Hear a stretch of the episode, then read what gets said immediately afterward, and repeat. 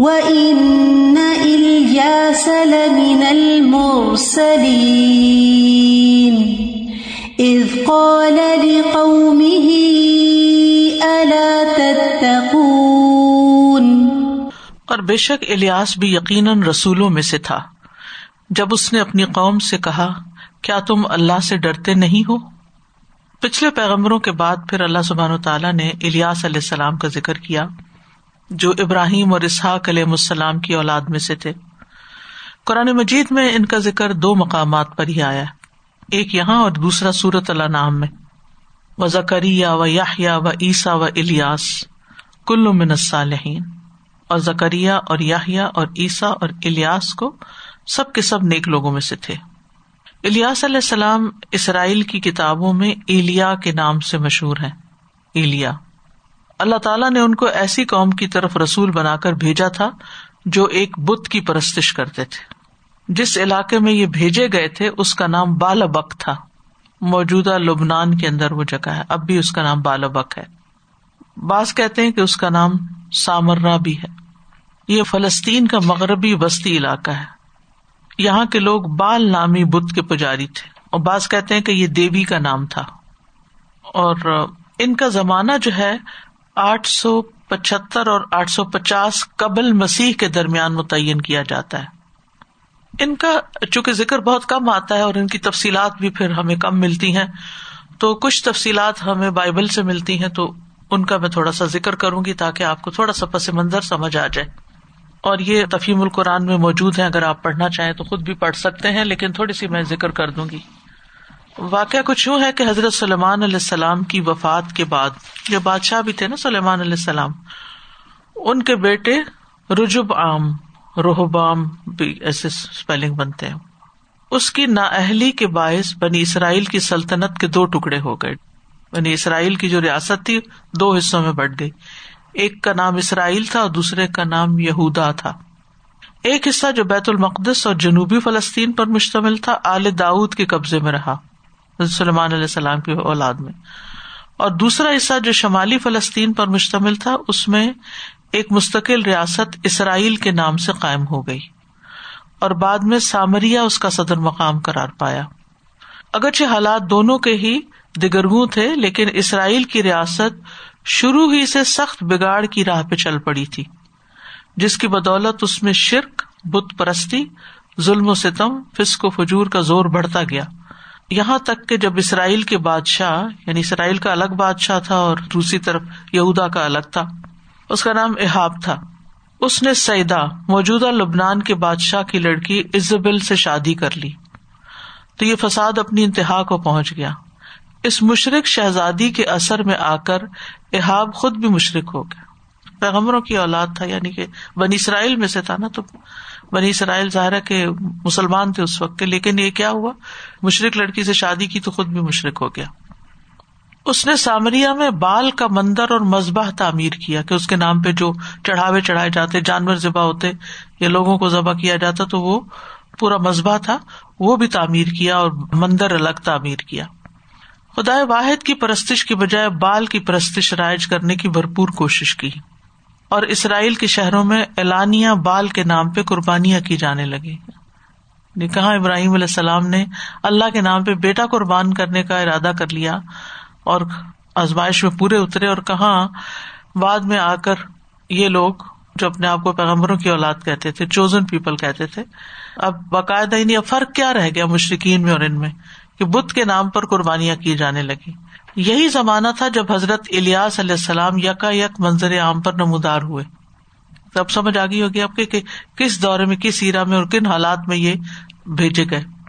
انہوں نے جلاد سے آ کر احاب کو نوٹس دیا کہ تیرے گناہوں کی پاداش میں اب اسرائیل کے ملک پر بارش کا ایک قطرہ بھی نہ برسے گا، حتیٰ کہ اوس تک نہیں پڑے گی۔ خدا کے نبی کا یہ قول حرف بحرف صحیح ثابت ہوا اور ساڑھے تین سال تک بارش بالکل بند رہی۔ آخر احاب کے ہوش ٹھکانے آئے اور اس نے حضرت الیاس کو تلاش کرا کے بلایا۔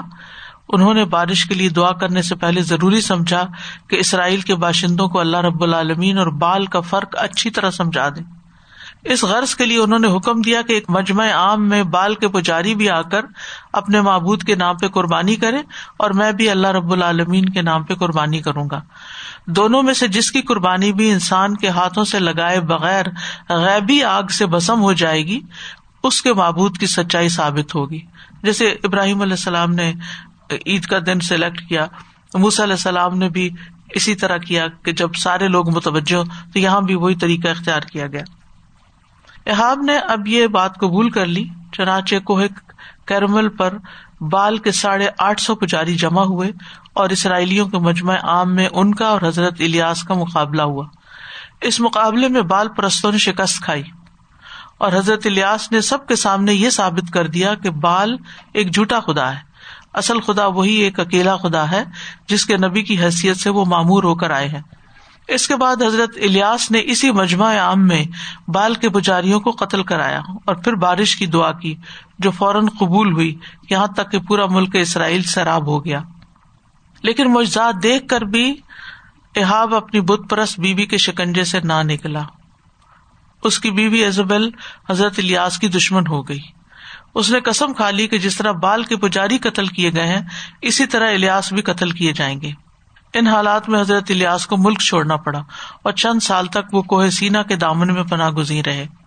اس موقع پر انہوں نے اللہ تعالیٰ سے جو فریاد کی تھی، اسے بائبل ان الفاظ میں نقل کرتی ہے اور تیرے مذہبوں کو ڈھا دیا یعنی جہاں مسلمانوں کی قربانیاں ہوتی اور تیرے نبیوں کو تلوار سے قتل کیا، اور ایک میں اکیلا ہی بچا ہوں، سو وہ میری جان لینے کے بھی درپے ہیں۔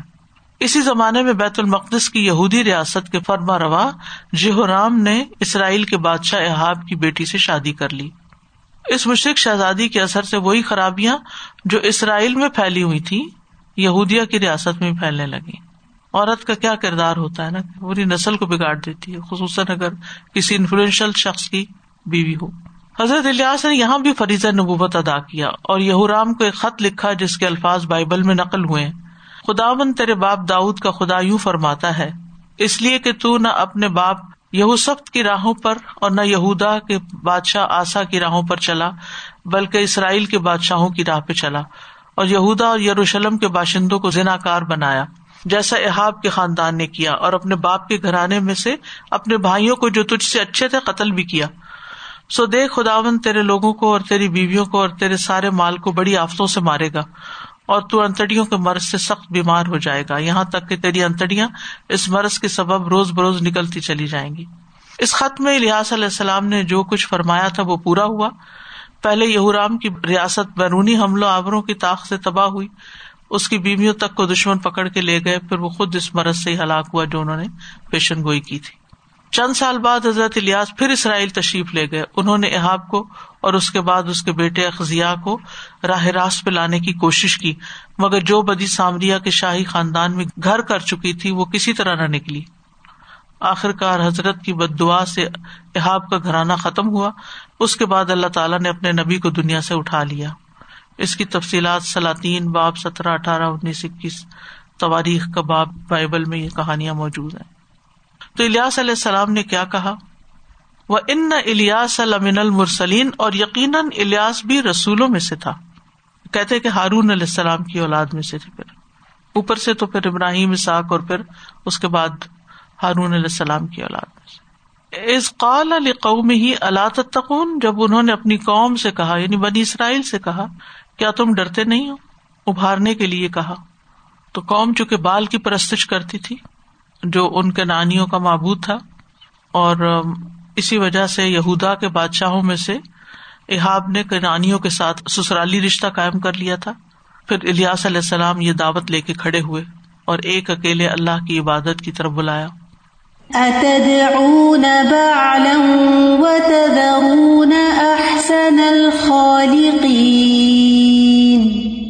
اللہ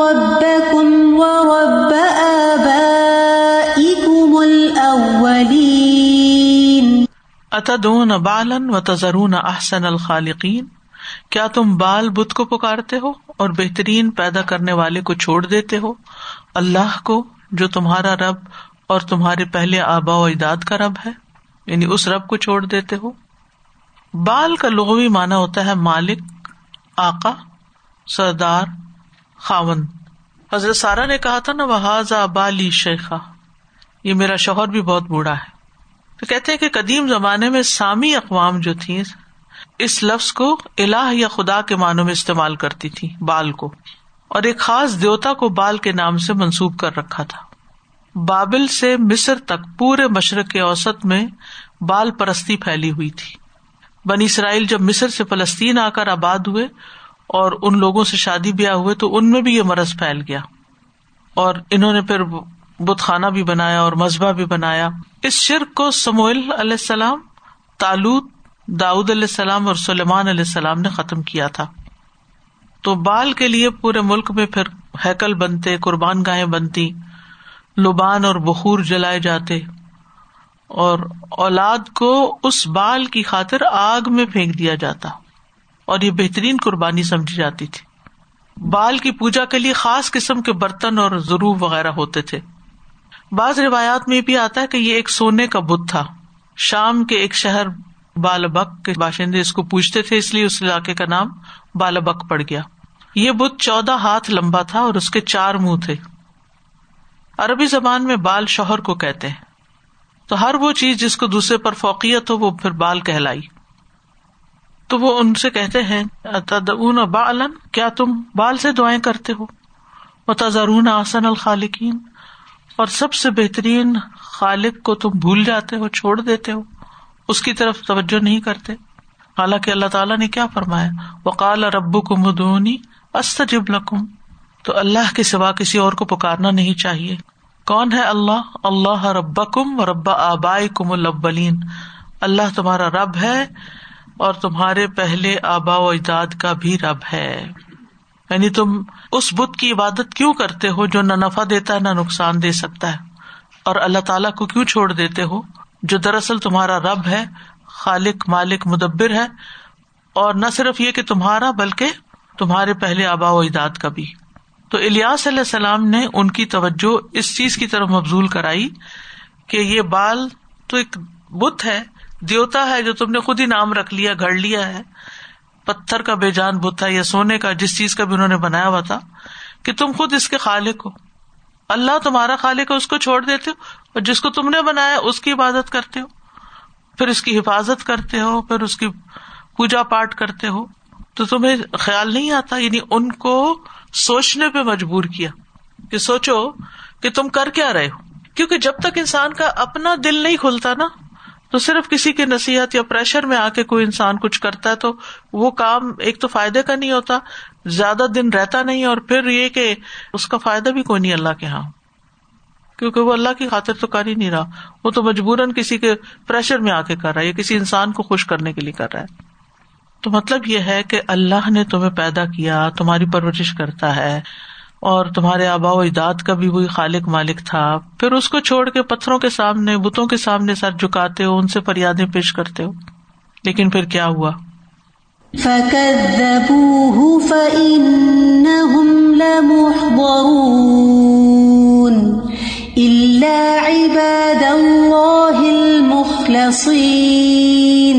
تو انہوں نے اسے جٹلا دیا۔ تو بے شک وہ سب ضرور عذاب میں حاضر کیے جانے والے ہیں۔ سوائے اللہ کے مخلص بندوں کے۔ فقت دبو بنی اسرائیل نے اپنے پیغمبر الیاس علیہ السلام کو جھٹلا دیا۔ تو اب اس کا نتیجہ کیا ہوگا؟ فن لمحدرون تو وہ بھی ضرور حاضر کیے جائیں گے عذاب میں۔ یا یہ کہ ہمارے سامنے حاضر کیے جائیں گے قیامت کے دن۔ اور جہنم میں جھونکے جائیں گے۔ سورت یاسین میں بھی آتا ہے۔ وہ ان کل جمی الدین محدرون اور وہ سب کے سب ہمارے پاس حاضر کیے جائیں گے۔ سورت مریم میں آتا ہے جہنم جفیہ پھر ہم ضرور بضرور انہیں جہنم کے ارد گرد گٹنوں کے بل گرے ہوئے حاضر کریں گے۔ یعنی اللہ سبحان تعالیٰ کو یہاں تم چھوڑ رہے ہو تو بھاگ کے کہاں جاؤ گے؟ واپس تو اسی کے پاس جانا ہے وہی حاضری ہے۔ پھر تم دیکھو گے کہ تمہارے ساتھ کیا سلوک ہوتا ہے۔ اللہ عباد اللہ المخلصین، سوائے اللہ کے مخلص بندوں کے، وہ جہنم میں لے جائے جانے سے نجات پا جائیں گے۔ وہ عزت اور احسان اور اکرام کی جگہ پر ہوں گے قیامت کے دن۔ ان کو مجرموں کی طرح حاضر نہیں کیا جائے گا۔ محدرون کا مطلب ہے حاضر کیے جانے والے ہیں۔ یعنی ان کو پکڑ کے لے آیا جائے گا۔ ان کی حاضری ہوگی۔ حاضری تو سبھی کی ہے، لیکن کچھ کی اللہ سبحان و تعالیٰ سے ملاقات ہوگی۔ ان کو عزت دی جائے گی۔ اللہ ان سے خوش ہوگا، راضی ہوگا۔ اور کچھ لوگ ہوں گے کہ جن کے چہروں پہ طرح قوم ذلہ، ذلت چھائی ہوئی ہوگی، اور وہ اللہ سبحان و تعالیٰ کے سامنے حاضر کیے جا رہے ہوں گے۔ وَتَرَكْنَا عَلَيْهِ فِي الْآخِرِينَ سَلَامٌ عَلَى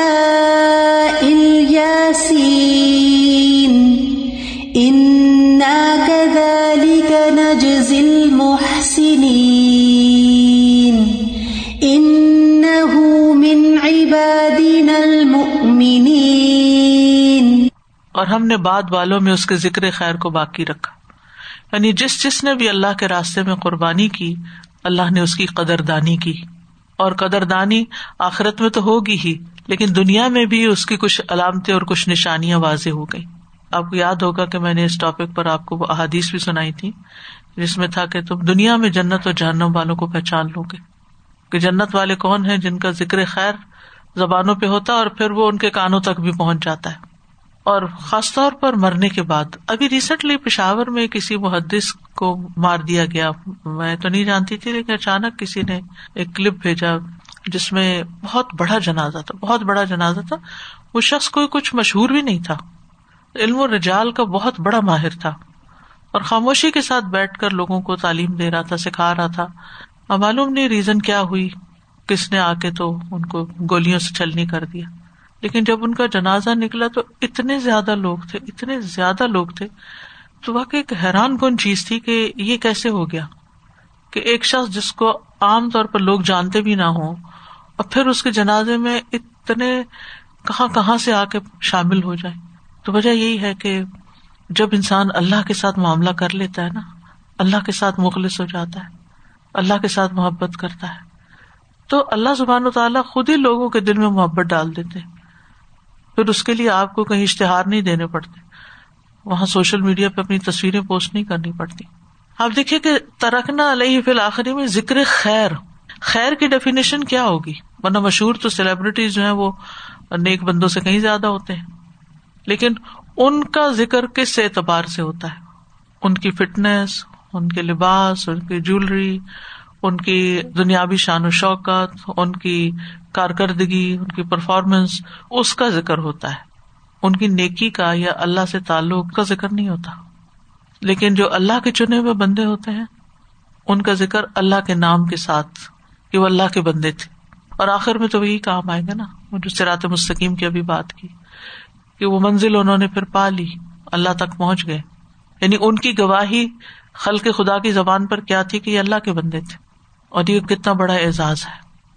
سلام ان اللہ الیاسین، سلام ہو الیاسین پر۔ انا کا ذالی کا نجل محسنین اور ہم دیکھتے کہ الیاس علیہ السلام کی مخالفت جن لوگوں نے کی، ان کا نام کہاں ہے؟ کون ان کو جانتا ہے؟ لیکن الیاس علیہ السلام کے ذکر کو، ان کے نام کو، ان کے کام کو اللہ تعالیٰ نے باقی رکھا۔ اب یہاں پر الیاس کی بجائے الیاسین کا لفظ آیا ہے۔ ٹھیک ہے نا؟ تو اس کے متعلق بعض مفسرین کہتے ہیں کہ یہ الیاس علیہ السلام کا ہی دوسرا نام ہے۔ جس طرح ابراہیم علیہ السلام کا دوسرا نام ابراہم تھا۔ بعض دوسرے مفسرین کہتے ہیں کہ اہل عرب میں ابرانی اسما کے مختلف تلفظ رائج تھے۔ یعنی ایک ہی نام کو کئی طرح پروناؤنس کیا جاتا تھا۔ مثلاً میکال میکائل میکائن تین طرح سے پکارتے تھے۔ ایک فرشتے کا نام ہے نا میکائل جبریل، جبرائیل اور انگریزی میں تو پھر گیبریل تو الیاس علیہ السلام کے نام کے ساتھ بھی یہی ہوا۔ اور جیسے قرآن مجید میں ایک ہی پہاڑ کا نام تور سینا بھی آیا ہے اور تور سینین بھی آیا ہے۔ تو جو لوگ الیاس علیہ السلام پر ایمان لائے، ان کی طرف بھی نسبت کی جاتی ہے۔ آل یاسین بھی اس کو پڑھا گیا۔ ایک مانا یہ کیا گیا ہے کہ الیاسین الیاس کی جمع ہے اور اس سے مراد ان کے تمام آل اور اتبا ہے عربی میں اس طرح جب کسی اسم کی جمع آتی ہے تو اس سے اس کے تمام اجزاء اور فرو بھی مراد ہوتے ہیں۔ یعنی وہ خود بھی اور اس کے جو فالوور ہیں وہ سب۔ یعنی سلام اللہ الیاسین یعنی آل یاسین۔ جس میں الیاس علیہ السلام خود اور ان کے فالوور سب۔ انا کدال کا نجزل محسنین بے شک ہم محسنین کو اسی طرح بدلا دیتے ہیں، ایسی ہی جزا دیتے ہیں۔ من عباد ان المنین بے شک وہ ہمارے مومن بندوں میں سے تھے۔ بار بار ایک بات کی یاد دہانی کرائی گئی ہے۔ یہ الفاظ ایک دفعہ نہیں، بہت دفعہ آئے ہیں کہ جو لوگ بھی ایمان اور احسان کا مظاہرہ کریں گے، ایمان اور احسان کی روش اختیار کریں گے، اللہ سبحان و تعالیٰ ان کو ایسا ہی بدلا دیں گے، ان کا نام باقی رکھیں گے، ان کے دشمنوں کو ختم کر دیں گے۔ ان پر سلامتی ہوگی، وہ آخرت میں عزت و اکرام نصیب ہوگا۔ ہم دیکھیں کہ محسن بننا جو ہوتا ہے نا، وہ قربانی کی سطح پہ ہوتا ہے۔ اس کے بغیر آپ محسن نہیں بن سکتے۔ یعنی آپ بہت کچھ برداشت کرتے ہیں، مخالفتیں برداشت کرتے ہیں، لوگوں کی باتیں برداشت کرتے ہیں۔ لوگوں کے خشک رویے کولڈ رویے کہ آپ ان کو دین کی طرف، اللہ کی طرف بلا رہے ہیں، بے غرض ہو کے آپ کا بیچ میں کوئی اپنا مفاد اور کچھ بھی نہیں ہے۔ اور وہ پھر آپ کے دشمن بن جائے اور آپ کو تکلیفیں اور ایزائیں دینے لگے، آپ کو اپنے وطن سے نکال دیں۔ یعنی ہر طرح کی پریشانیاں آپ کے لیے شروع کر دیں۔ لیکن ایسا انسان اللہ کے سہارے پر، صبر اور توکل کے ساتھ جب ہر تکلیف برداشت کرتا چلا جاتا ہے اور اپنا سفر جاری رکھتا ہے، تو اللہ تعالیٰ ضرور مدد کرتا ہے۔ انا کا دال کا نجل محسنین جو مخالفین ہوتے ہیں ان کے پاس دنیا ہوتی ہے، ان کے پاس آزادی ہوتی ہے، وہ جیسے چاہے آپ کے ساتھ معاملہ کرے لیکن اللہ کے دائیوں کے پاس عام طور پر وہ وسائل نہیں ہوتے کہ جس سے وہ سارا مقابلہ کر سکے لیکن جب وہ استقامت کا ثبوت دیتے ہیں یعنی آپ دیکھیں کہاں فرعون کی قوم اور کہاں بنی اسرائیل، لیکن اللہ نے کس کو کامیاب کر دیا؟ اور سارے پیغمبروں کے ساتھ، ابراہیم علیہ السلام کے ساتھ دو افراد اور تھے۔